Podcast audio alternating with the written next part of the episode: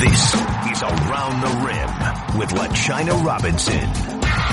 Hello, basketball fans. It is your favorite time of the week. That's right. Your ESPNW women's basketball podcast, Around the Rim, coming to you with a new episode. I am your host, LaChina Robinson, joined by my fabulous producer, Tarika Foster Brasby. Now, Tarika, I have a quick question for you. Um, I saw you refer to yourself as Terry on social media. Is that what we should be calling you? Absolutely not. It's, Twitter does not have enough characters for me to spell out my entire name. So in order for me to put oh. my entire last name, Foster Brasby, because I don't want them kind of problems at home. I got to shorten up the first name. Girl, you better get that man's, you better Okay. get your husband's name in there. I don't want them kind of problems. Okay, good. I needed to clarify that because um, I saw that and I was like, should I be calling her Terry? By the way, we want to send a congratulations to Tarika, who is now a published author. Congratulations on that. Um, fans, if you're not following her at She Knows Sports underscore, please make sure you do that. Now, um, we have a major, major show and a lot to get to uh, today. FYI, because this is our 1000 win episode. That's right. Women's college basketball just added two members to the 1000 win club. That's right. Geno Auriemma and Sylvia Hatchell have both joined Mike Krzyzewski on the men's side, who is the only men's college basketball coach to reach 1000 wins. And of course, the great late Pat Summitt and Tara Vanderveer. So there are five members. We had two join on the same night, Tarika. That is so we have, bananas. isn't that crazy? That's right. This I, I might, you know what, when you start looking at like special numbers and things like that, I, I'm marking the calendar because December 19th, there's got to be something special about that day, right? I'm thinking if I'm Geno, right, and this is me starting stuff, cause that's what I like to do, start stuff. If I'm Geno, I'm thinking maybe I should have scheduled my game at noon, right?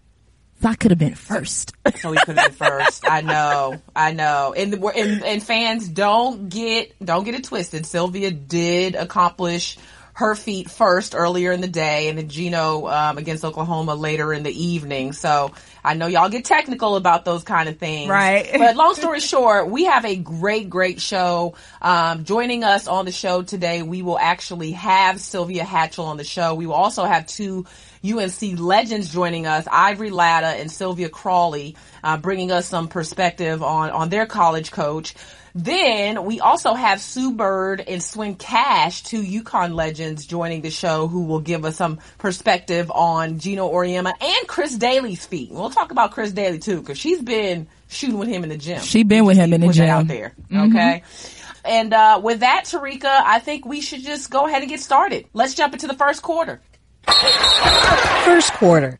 Well, around the rim fans, we are so, so honored to now have joining the show none other than newly minted 1000 win head coach of the North Carolina Tar Heels, Sylvia Hatchell. Welcome to the show, Coach Hatchell. Thank you. It's my honor to be on with you. Well, you played Grambling yesterday at 2 o'clock, and it was a victory. And that signaled the 1000th win of your career. I know it hasn't even, it's barely been 24 hours uh, since that game tipped, but since you've had a little time to just reflect, what has the last 24 hours been like for you? Well, um, it's been great. It really has. Uh, you know, I, I don't get too, you know, high with the wins and too down with the losses, especially when you played, uh, wow, like about 13, 1400 games. So, uh, but it's been really good. A lot of reflections. I've seen a lot of people that have been so important to me and my uh, 43 years of, of coaching and, uh, you know, that just brought back a lot of great memories. I've, my phone has just absolutely blown up with uh, texts and emails, and uh, I mean, you know, it's but it's been really, really fun because of, of the relationships that I've had with people and and the battles that I've gone through, you know, uh, uh, through my career, you know. So, but it's been really, really rewarding, and more than anything else, to the, to renew and see people and hear from them because success in anything, it's about relationships. It's definitely about relationships. Now, coach, you have the distinction of being the only coach who has won a national championship at the AIAW level, the NAIA level, and the NCAA. Take us back to just the early influences for you, how you got into coaching, um, in, the early days of Coach Sylvia Hatchell. Well, uh, I mean, I love basketball. I have ever since I was a child. Uh, I used to be the only girl on the playground. It was all boys out, you know, on the playground, and I was the only girl, and you know, and it was all pickup. So you had to be pretty good, or you just sit on the side and watch. So, uh, and I was left-handed, so you know, I got to be where I could make a pretty good left-handed jump shot and uh, or a bank shot, really. So, uh, but I just, I just loved it. And uh, in high school, I take my free period and and go in the gym and shoot, and just get any chance I got to be involved with basketball. And know, then when I went to college, I played at Carson Newman, and then uh, went to graduate school at the University of Tennessee, and that's when I, you know, Pat and I are the same age, and we went in together, and uh, you know, our assistantship, she coached the varsity, and, and I coached the JV, and uh, we both taught classes and everything. So Pat and I, you know, right away we played against each other because she was at UT Martin and I was at Carson Newman, and then uh, you know we coached together and was in graduate school together, and and and, and formed a very very deep uh, bonding uh, friendship that you know lasted until you know uh, to the to the end of her life just uh, you know, a year and a half ago. So, uh, but anyway, then uh, you know at Tennessee, I just loved it. And but actually, my senior year at Carson Newman, I coached the middle school team. I was a senior playing basketball, but the middle school in, in Tennessee that uh, needed a seventh and eighth grade girls uh, coach, and so I, I coached that team. Their games are on different nights and hours, and they adjusted practices for me. So I, I coached that. That was three on three, and I, I we had a really good year. Uh, and I had three kids make all conference, and I, I was hooked after that. Now I just, I just loved it. Uh, and like I said, then went on to Tennessee, and then after that, I got the job at Francis Marion. I was 23 years old as a head coach, and I had a player that was actually older than I was.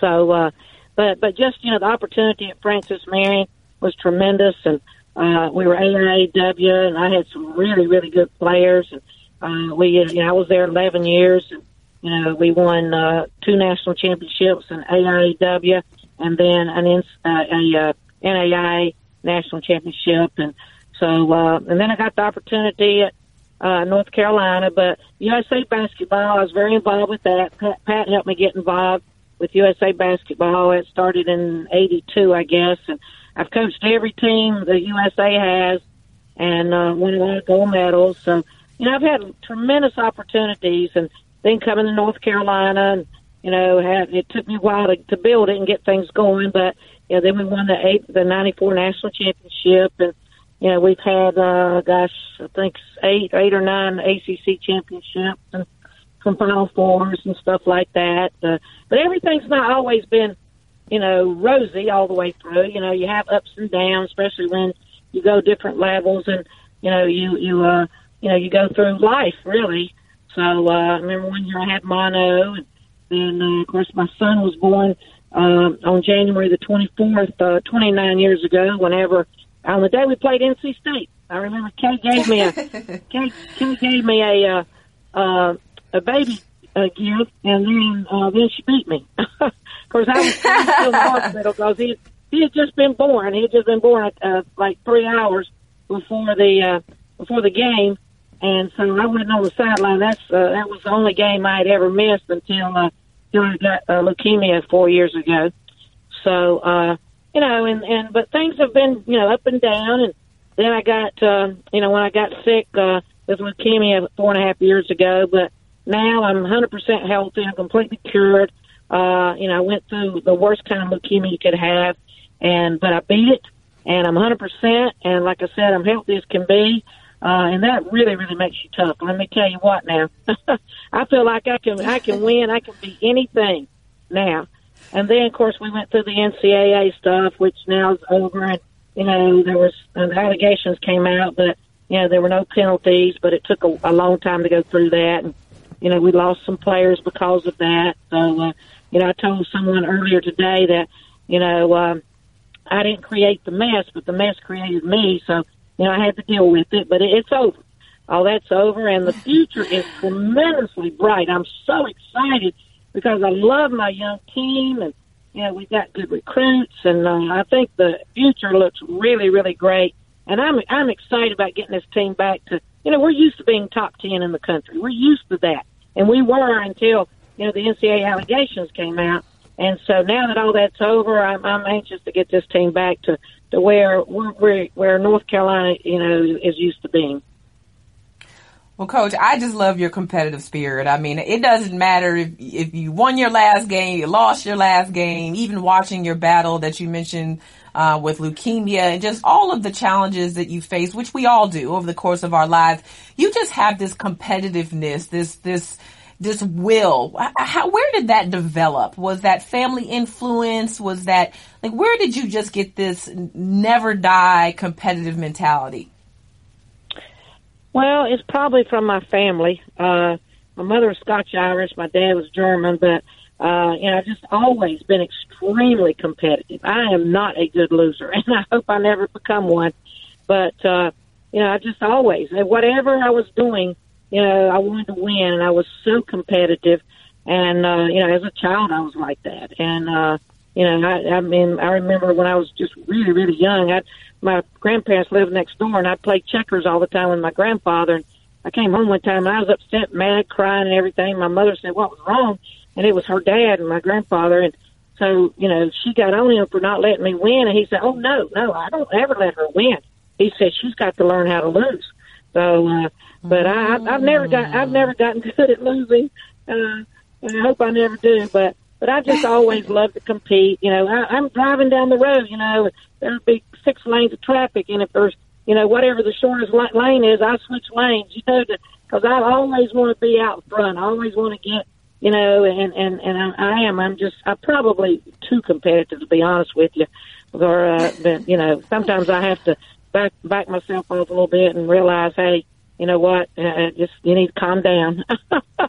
Uh, right. But that's okay. That's okay. But I but I love yeah. it. You know, and I am extremely competitive. But I think you know the last few years with China, I've um, you know I, I cherish the opportunity to coach, and especially at UNC. But uh, you know the lessons that I've been able to learn, and also to instill in my players over the years, but especially the last few years. You know, uh, especially battling with through leukemia and coming out on the other end uh, and you know being as being healthy and beating uh, a, a really you know bad type of leukemia. That that's really taught me a lot, but it's also taught a lot of people around me uh, different things. And then uh, you know going through the NCAA, you know again I renewed how much I love university, but also uh, teaching my players about uh, you know uh, perseverance, about trust, about patience, about uh, kindness about doing the right thing, treating people the right way, uh, you know, di- different things like that. I mean, I could have thrown people on the bus if I wanted to, but you know, I, I wouldn't. there. I would never do that.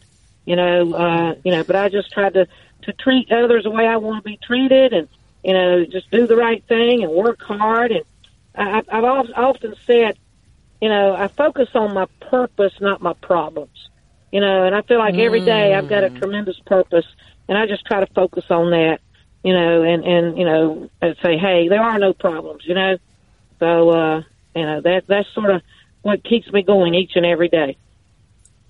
I hear you, Coach. Well, before I let you go, you know, listening to you reflect on your relationship with Pat Summitt, obviously, uh, you know, Kay Yow as well. You have great friendships and coaching, and it seems like you guys had this you know, even thinking about Betty Jaynes and going back to some of the great people that have, have left and contribute to our game, but we still have you and, and, and Vivian Stringer and so many others that have built the foundation of the game. We have a lot of young coaches that listen to our podcast.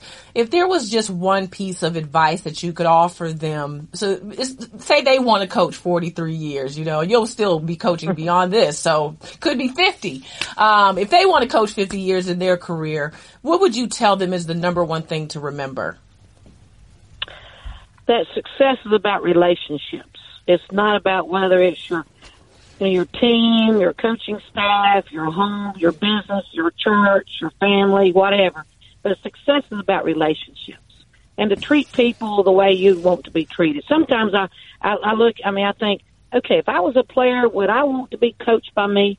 You know, and sometimes I think, well, you know what? And when you think about that, you know, sometimes it, it, you you you know look at how you're making decisions or how you're doing things, and you know, like that. So, uh, but I just try to treat other people the way I want to be treated, and uh, you know, just again remember that relationships, uh, success is about relationships, and to always to do the right thing. You know, I've had some situations where, you know, uh, I mean, I have either lost a player or, uh, you know, situation hasn't gone, you know, how I wanted to just because I said I'm not going to break rules. I'm going to do things the right way. You know, uh, you know, this is too much in a in a gray area. I, I don't I don't do that. I've been coaching too long. I'm not going to do do anything like that. You know, so follow the rules, do the right thing, and uh, you know, just remember to uh, every day challenge uh, cherish the opportunities that you have. And it's not just about winning games. You know, it's about winning life and teaching your players all those qualities and characteristics to win off the court as much as on the court. Well, we see that playing in day in and day out, you know, just even thinking about a recent article about Charlotte Smith or watching what Ivory Latta is doing with her book or, you know, Sylvia Crawley and the ambassador she's been or, you know, just watching the fight of a Jessica Breland. It's so obvious that, you know, you have had an impact on these women and, and they, sh- they show that same relentlessness, that same, desire and passion for the game, but also um, for life that you have. And many of us, including myself, I was very inspired, you know, being able to cover your games and and to watch you through the process of, of your leukemia healing because. I mean, you were just so strong and had so much belief in the fact that you were going to be healed. I mean, it was, it was such an inspiration, coach. And so it goes far beyond basketball, but today we celebrate your 1000th wins and, uh, we're looking forward to a thousand more. You think you can do, you can hey, handle that? I'm not finished. Let me tell you, I'm so fired up now. I mean, now that this NCAA thing is over and, you know, I feel great and, you know, I love my team. I mean, the future is great and exciting and I cannot wait. Well, thank you so much, Coach. We are looking forward to it as well. Give our best to the Tar Heels, and we will be watching you as we get ready to start ACC season soon. All right. It's an honor and privilege to talk to you, girl. We thank you for all you do for women's basketball. Thank you, Coach. Appreciate that so much. You have a wonderful day, and congrats again. Thank you. Second quarter. Well, I think about what great people they were because Pat and I were very close. We were in school together at Tennessee, and we we were together off the court so much, doing other things besides basketball. But I wouldn't be where I'm at doing what I'm doing if it wasn't for Pat. Pat was just unbelievable. And Mike Krzyzewski and I, even though he's at Duke, we don't let a lot of people know this, but we're pretty good buddies. and, uh, you know, we stay in touch with each other. And, you know, they're just wonderful people, and they just love the game you know, they, they, they're tough, they're disciplinarians, but they just love the game and, and love people and, and all. And, and Tara, I know Tara, uh, you know, well too. I mean, anytime when you've been coaching this long, you know, you, you've played against those people, but more than anything else, just, you know, how they, they just want to help and bless other people and, and, and they love this great game of basketball. Uh, Oh man, that's just like when I was inducted in the Naismith Basketball Hall of Fame. I'm thinking, no, I mean this is just incredible. You know, I mean it, you just that's a a person's dream. You know, is to to be in the Hall of Fame, but then to to win a thousand games. But you know, it doesn't happen without all the great players that you've had, yeah. the coaches that you've had. You know, I mean that's what it's all about is is relationships. Well, that was the voice of head coach Sylvia Hatchell, uh, the head coach of the North Carolina Tar Heels, as you know, and she was mentioning members of the 1000 Win Club that she joined just yesterday. It is now Sylvia Hatchell, Geno Auriemma, Tara Vanderveer, Mike Krzyzewski, and the great Pat Summitt. And joining us right now on the show to reflect on Coach Hatchell's career, two UNC legends. That's right. We have two UNC legends. Join me in welcoming Ivory Latta and Sylvia Crawley. Welcome to the show, guys. Thank you for having us, China. Thank yeah. you. hey Ivory with with the Ivory energy. So we heard Coach Hatchell talk about relationships, and she is so big on that. I mean, and when you go to Chapel Hill, she's like the mayor, the president, like everyone loves her. She knows everyone by first name. Like, how have you guys over time seen her just really become this iconic person, not only in basketball, but uh, really representing North Carolina?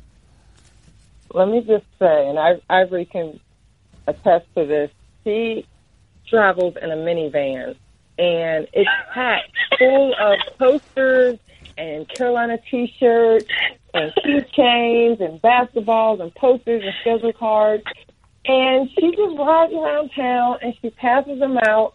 You know, people let her park in their parking space. She's like, here's a keychain for you. Happy Merry Christmas, buddy, you know, or I mean, there's times where I'm trying to get work done, and she's like, Coach Charlie, come on. It's lunchtime. You got to eat sometime. We're going over to the hospital. Somebody over there getting chemotherapy. We're going to sing some Christmas carols soon. I'm like, what? Who are these people? Why is this buddy of mine? Like, some people she don't know. Some people she do know, but she's always promoting our program.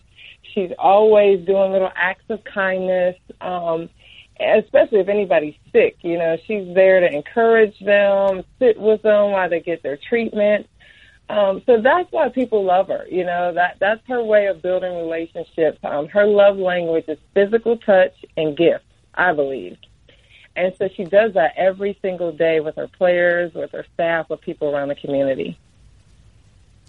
Ivory, I want to ask you this because you left a note on on a picture of Coach Hatchell, and you said the best thing that ever happened to me. You said the best thing. She is the best yeah. thing that's ever happened to you. Why is that?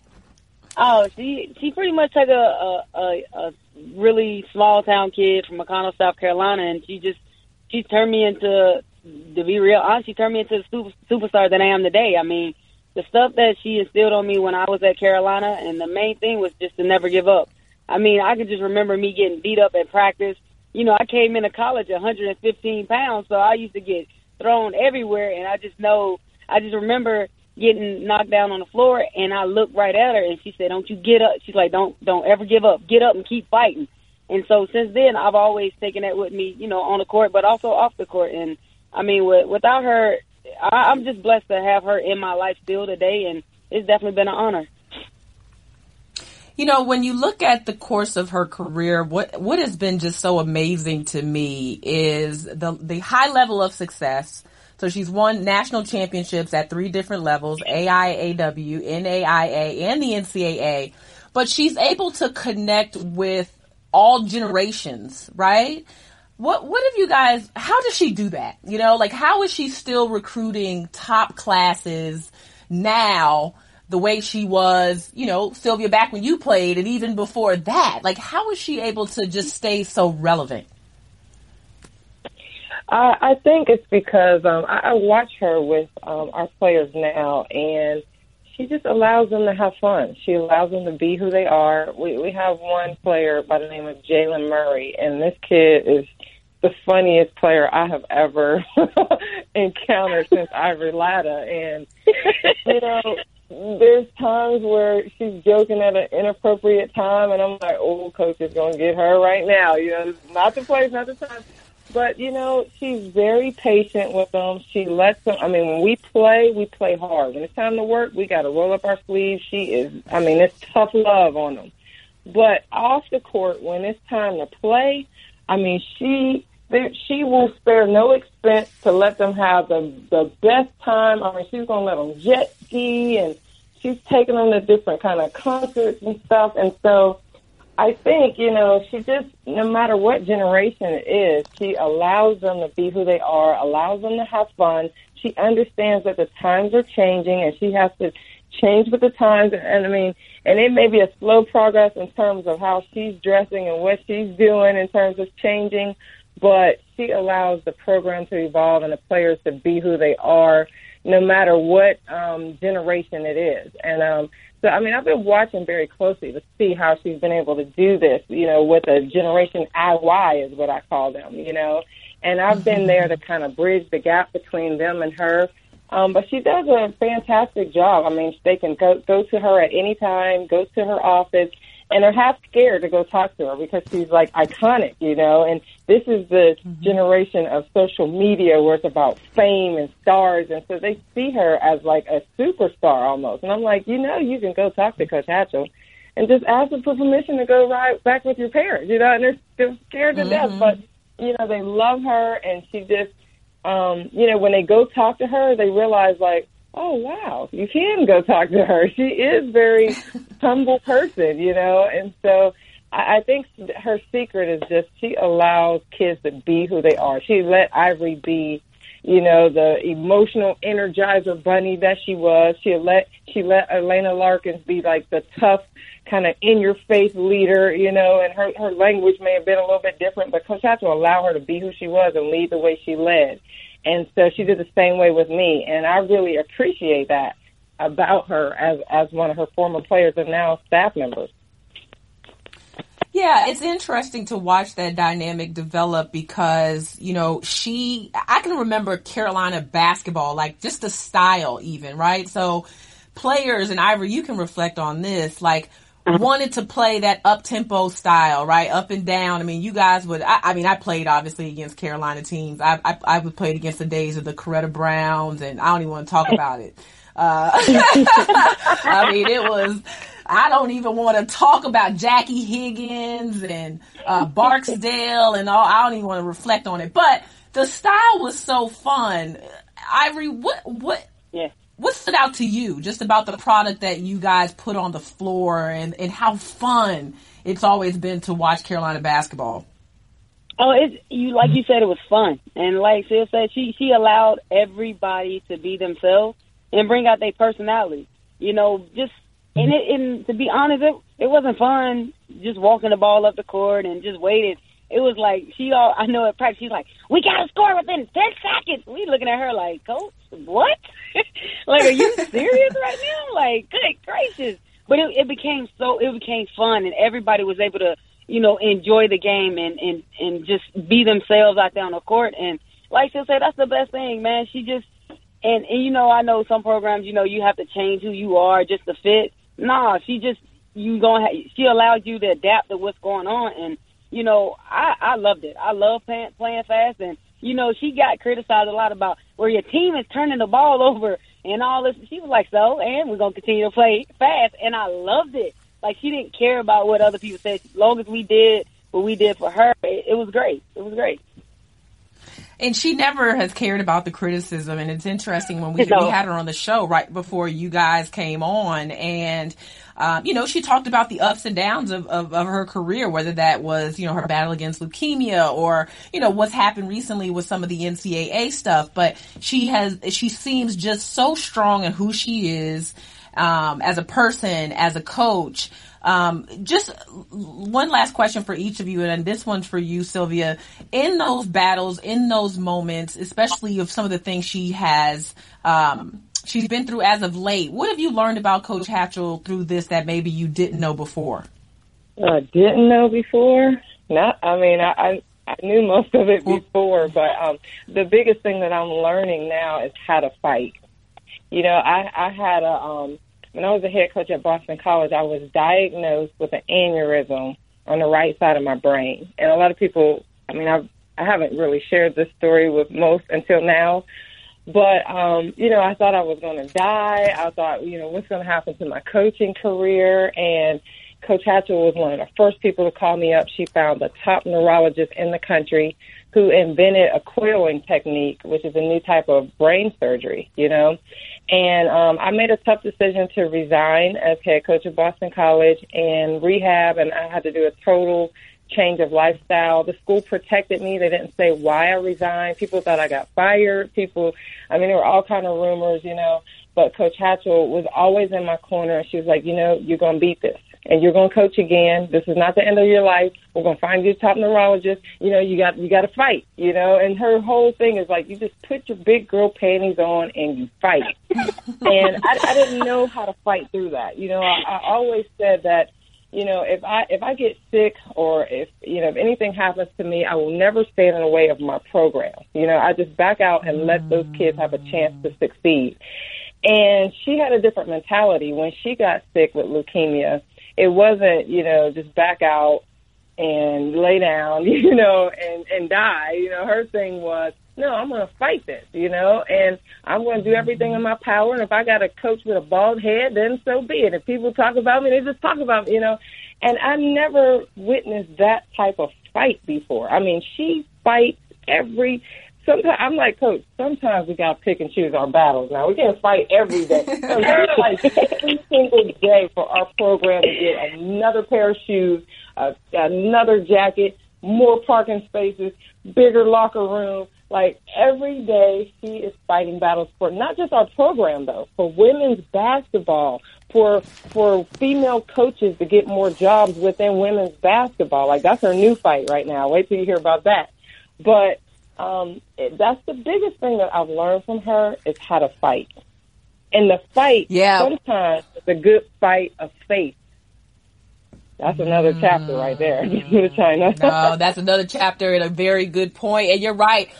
I mean, her she is so passionate about women having equal access, equal rights, and don't worry, I know about her fight for women coaching women because she sent me a research packet of information to read up on it. Coach Hatchell, I'll tell you, there's never been a time that I've seen her or walked into her or met her presence and she hasn't had some literature for me to read and I've learned so much from her, not only about where the game has been, but where it needs to go. Really quickly, we gotta go, but Ivory, I can't imagine like you and Coach Hatchell together is like I don't even know who has the more energy, um, who's more you know, inspiring. I mean, I I just remember those days of you playing, and they were some of the best basketball I've ever seen. You were definitely by far one of the most exciting, if not the most exciting player I've ever watched in college basketball. Now, there's got to be a story, right? There's got to be oh, like one good Coach Hatchell story that no one has heard or that you just will never forget. It can be funny, it can be whatever, but you got to give us one good Ivory Coach Hatchell story. Oh my God! Seriously? Oh God! You put me on the spot. You got no, you, you got to have at least it. one in your back pocket. I, I, yeah, I said it before. This is it. Kill. It's just it was. It's just hilarious. Like she plays that one song. Let's get physical physical. And I'm just like, what the? And she played that song before every Duke game.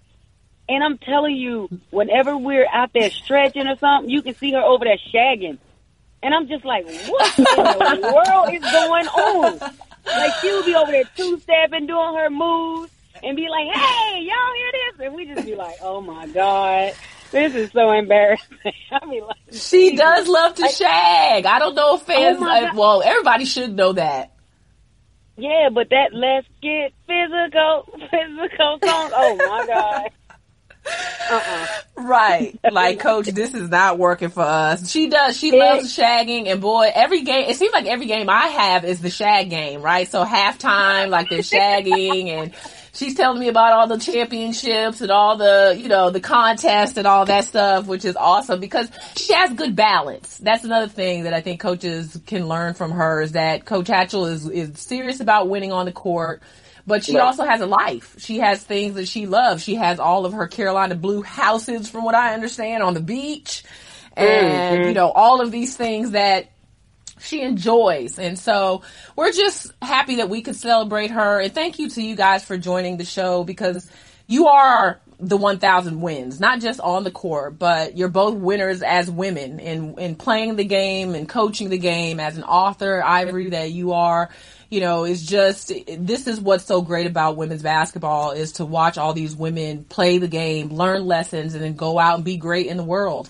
So we're thankful for, for you two and also for everything that Coach Hatchell has given to the game. Thank you for joining the show, guys. Thank, Thank you. you. Hey, Around the Rim fans, stay right where you are because we have more great conversation around women's basketball coming up after the half.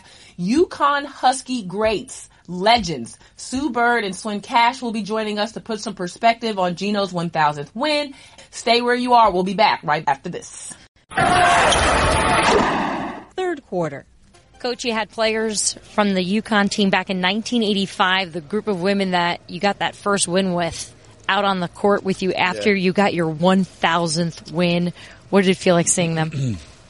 I, I was surprised that they were here. You know, I, I didn't know it, and um, and when I saw them, uh, every every face that I saw that came up, uh, it it clicked something in my uh, in my memory bank, uh, and I thought of something that really made them unique during the time that I coached them, and uh, um, it, it, it's first time probably since they left that I've had a chance to to do that, and um, it it made me feel made me feel really really good. An incredible day for women's basketball today. Another head coach, of course, Sylvia Hatchell getting her 1000th victory just a few hours before you were able to do it.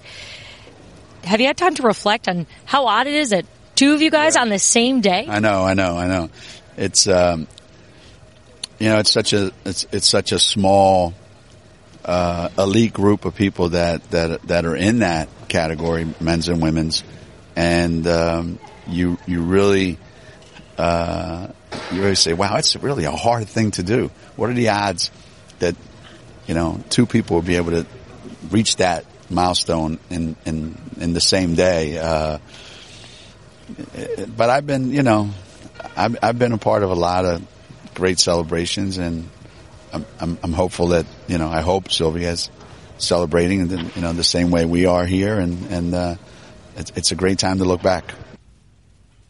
That was head coach of the UConn Huskies, Geno Auriemma, after winning his 1000 career game. And you heard him reflect on the players that have made all this success happen. 11 national championships. We are honored to have with us on the show two UConn Husky legends, Swin Cash and Sue Bird. Welcome, ladies. Hi, thanks for having us. Yeah, of course. All right. So my first question is, I'm, I'm trolling on Twitter last night, right? Everyone is because it was a big night and, and, and you were in studio, Swin, with CBS Sports doing a fantastic job of, of covering everything. But this UCLA game, what, what, what was that about? I saw a little, you know, mention of Chris Dailey and, and Swin, you know, you were reflecting with Sue. What happened? What is this U, UCLA game situation? Here we go. The bottom, the bottom line is is that, is that Chris Dailey could not. She just could not get through a full interview without bringing up stuff that had nothing to do with the interview. That's all I'm going to say. That's all I'm going to say. Had nothing to do with the interview, Like, Sue. on a scale of one to ten, how mad were you? I could see you trying to keep it moving, and she was not going to move. I talked over her literally, Sue, and she would not stop telling the story. I was like, I they know, can't hear you, and she's still telling the story. Yeah, it was. It was you know what? Bottom line is, it was definitely probably one of my biggest embarrassing moments ever. Um, but it was it was fun. Uh, we had a lot of fun with it. Still to this day, obviously, like CD said. But make a long story short, Coach Auriemma was yelling at me in the huddle about my jump shot. Don't take the shot if you're not ready. Follow through. Blah blah blah blah blah. And that's all I had in my head. And so when we went back out there on the floor, I still was in my head as he gets in people's head, as you know, Birdie. I was just still thinking about it to follow through. And so when that rebound came off, you know, as I think Sue, you tweeted it, it was like beef. I mean, it was the perfect follow through, was and I just felt like. And I do remember, I think Sue, we didn't tell that part of the story, is when he actually said to uh Stacey Hansmeyer or Paige, "Why didn't they try to block me?" I think Yeah. that part was funny. So the follow through, what was this? At the wrong Never basket? heard of beef, beef, balance, eyes, elbow, follow through. She had like Yeah. like the the perfect form. Oh, so she, Just- she just so she was doing it like camp, the camp oh, version. Oh, yeah. That's what she gave Oh, y'all. Okay, It was, okay. It was literally, she held it. I'm pretty sure she held it for five seconds, which is pretty long. That that is so awesome. I, I loved it because you know you have those moments with your teammates where you're like, oh my god, and y'all seem to have a lot of those moments. And as Geno's reflected, at, and as Chris has reflected, like. There's been fun times. Like I think everyone looks at, at UConn and like, oh my gosh, they always look so serious and they're so competitive. And yet you guys share these stories of just so many great moments. And I want to start with Chris Dailey, guys. You know, this is her 1000th career win as well because she's been there from the beginning. What is it that you think people don't know about the impact she's had on this program? Um, well, I think you know, like you said, that there is like a, a seriousness that gets portrayed, um, that it's business, you know, all day, and that is that is the case. We do have fun, but I think what what separates UConn is just, you know, this this consistency and the effort, you know, and, and that gets preached to us the minute we step on campus. It's every single day in practice, and that's CD. That's CD's personality. I mean, Swin, we can tell stories, you know, all day on here about CD yelling in our ear to sprint. And you want to look at her and be like, I am sprinting. She doesn't care. She wants you to sprint harder. Right. You know, and just, and just, um, this level of, um, I don't know, she's just on point and she wants us to be on point all the time. Right, detail oriented. Like everything is like pay attention to detail. So like something that a coach like if it's get to the line by 15 seconds and you're there and it's literally 15 and she's like you're not there in time and you're like what do you mean? I am here here on time. But she's like no because if you're there on time both of your feet are across the line. And you don't think about stuff like that but it's like driving home like every single day. I used to always Yeah. laugh and joke and be like she's like the itch in my middle of my back that you can't reach. Like it's just annoying and it's there. But at the end of the day like once you get it you're like oh okay. Like you feel relieved. Like I understand now why she's like that. And um I, I say the cultural part of, of UConn, like she, how we dress, how we came in, how we, how we approach stuff, going to the Big East. Remember, Sue, we used to go to like the Big East banquets or whatever, and everybody has on sweatsuits, and she, we'll be like, all right, why we have to dress casual? Because every other team's to have on a sweatsuit. And CD would be like, mm-hmm. well, every other team is in UConn. So I Right. think that's what kind of really separate, separate, you know, separates us. yeah, no, I like that. And interestingly enough, our researcher Riley Foreman, who is awesome, um, sent us a note, and I, I can't confirm this, but from what I understand, Geno did miss a few games of coaching. Um, Yeah. six to be exact. And from what I've heard, those six victories went towards his 1000 and Chris was the head coach. So that's, yeah, so I guess that's how the rule Lord, works. don't let them bring that up. Right. Don't let them bring that I up. know, right? He still got six more to go. Wait a minute. Um, Right, that's right, funny. right. One of them was one of them was when we were there. He got I don't know if Yeah. it counts, but he got ejected. We were in a close game and he got ejected. Oh wow! And Chris had to keep okay. and, and yeah, C- that- yeah, CD, but CD flawlessly stepped right in there. So yeah. They were saying that he missed a few games. I think the first because of his dad's passing, and Oh, then okay. he may have missed a game because of a scheduling issue. He had a one game suspension. Something happened with scheduling. But anyway, um, definitely glad we can give Chris Dailey some love. Now, Geno did reach the 1,000 career win mark 50 games faster than any other coach that has done it. You guys have spent time with Geno. What is it that you've seen in terms of what motivates him, what fuels him to be, um, in my opinion, an overachiever in all situations? I would just say one of the things that that I noticed is like he really just thrives in people saying that you can't get something done. Like I know that him and CD came in with this plan that they were just gonna start there, build up UConn, and move on. But I think um, winning is something that's kind of contagious, and you want to continue to con- have consistency and do it. And it for him when every when everyone else is like against you, and it's just us against the world. Um, you know, that's I, I always feel like he, he's at his best. Like he strives to be like to reach perfection, knowing that you're not going to get there, but he kind of demands it every day. So I, I mean, one of the things people always ask me, well, what's the secret sauce to UConn? And I always say, you know what? You come into practice every single day. You're you're going to get pushed, and these aren't practices where just because you're the most talented player out there that he's going to let it let you pass. Like he's probably going to he's probably challenged each of the best players on the team every single year that he's been there. You know, it doesn't just you know some coaches only yell at some of the players and make them off the bench or you know focus on other things. Like if you're a star, you probably get it worse. I don't know. I don't know what you think about that too, but I mean that's just kind of what I've seen in him.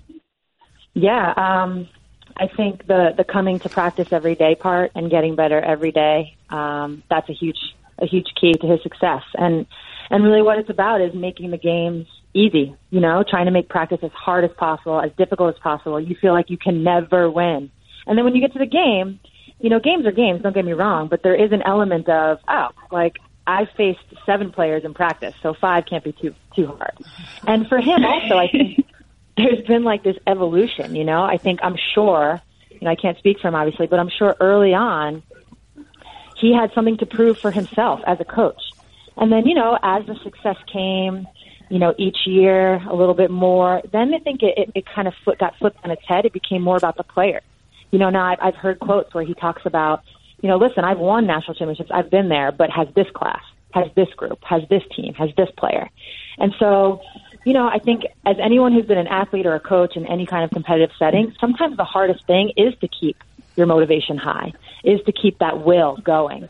Um, and he's found a way to kind of evolve and transform with that, and it keeps it fresh. And so each year, you know, there, there's some, there's a new problem to be solved, and that's what keeps him and CD at the top. Yeah, it's so cool to like look at just even his background and the influences. You talk about someone that feels like they're never really good enough. Like, you know, when he talks about coming from Italy and just, you know, the circumstances under which he grew up and just always wanting more in this dream. It seems like he's still chasing that original dream 11 national championships later, you know, which is just crazy. Um, before we let you guys go, I have one last question for you. If you can describe Coach Auriemma in one word, and, and I'd like this word to reflect what he has meant to you in your particular career or to your success. Just use one word to describe him and why. one word? Um, I think, I mean, that's hard. One word is really difficult because he kind of, kind of encompasses so much in terms of what he's meant. I'm, I'm pretty safe in saying pretty much all of his players, what he's meant to us and, and how he's, you know, shaped who we are. But I would say motivator mainly because, um, even now, I joke about this when I tell stories about CD, stories about coach. Even now, there are times periodically through a year where I might go back and practice. And even to this day, I'm 37. I've been on like, I can't even count how many teams and when when one of them gets in my ear, like, "Come on, Sue Bird, you're going to make a shot," it like triggers something in me that that no other coach, no other team, no other teammate has ever been able to do. You know, and and there's something about um, how they're able to motivate me um, that is unlike anything else.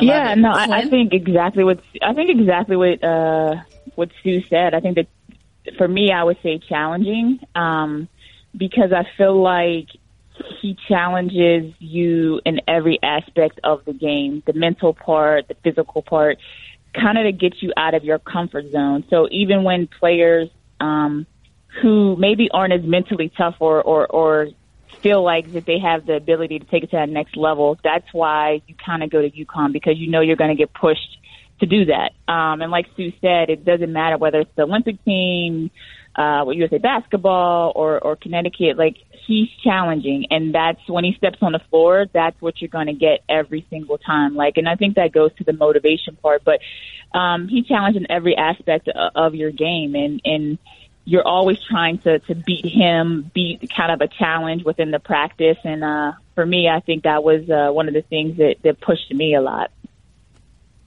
Well, I will say this. I mean, UConn women's basketball, in my opinion, is amongst the most successful brands at anything. I mean, if McDonald's fries are going to be hot, UConn women's basketball is going to bring excellence. You know what I'm saying? So, uh, we appreciate that. And, and we see that in what you guys do. And again, as you've mentioned, whether it's the Olympics, the WNBA, college basketball, um, UConn has brought it. And Chris Dailey and Geno Auriemma and you guys, you know, the players that have, have built that program have also built up women's basketball. So thank you for that. Thank you for your time, ladies. We know you're yeah, busy and all over the wanna, world I do want to say one last thing before we, we get out of here. I do want to say I know both Sue and I probably we, we played in the era with you know Coach Hatchell, and I think from both of us, like we do want to make sure we congratulate her because that's kind of major two to one thousand. I know she did it a different way uh, and maybe not as fast as Coach Auriemma, but it's still a big achievement for women's basketball. So, um, you know, just want to give her love too and thank and thank her for all she's done for the game. Uh, we, we'll definitely give her some love for you guys. Thank you so much for your time. Thank, Thank you. you. Thanks for having us. Fourth quarter. Out of bounds. Well, that is it for this week's Around the Rim. Fans, please remember to download us, to subscribe on the ESPN app, also on Apple Podcast. Leave us comments, reviews. If you want to reach us on social media with your thoughts, use the hashtag Around the Rim. You can follow me at LaChina Robinson and Terrika at She Knows Sports underscore. So we will see you next week and thanks for joining us. Merry Christmas for those who celebrate. Happy holidays. Thank you for listening to Around the Rim. Check out more podcasts from ESPN on the ESPN app.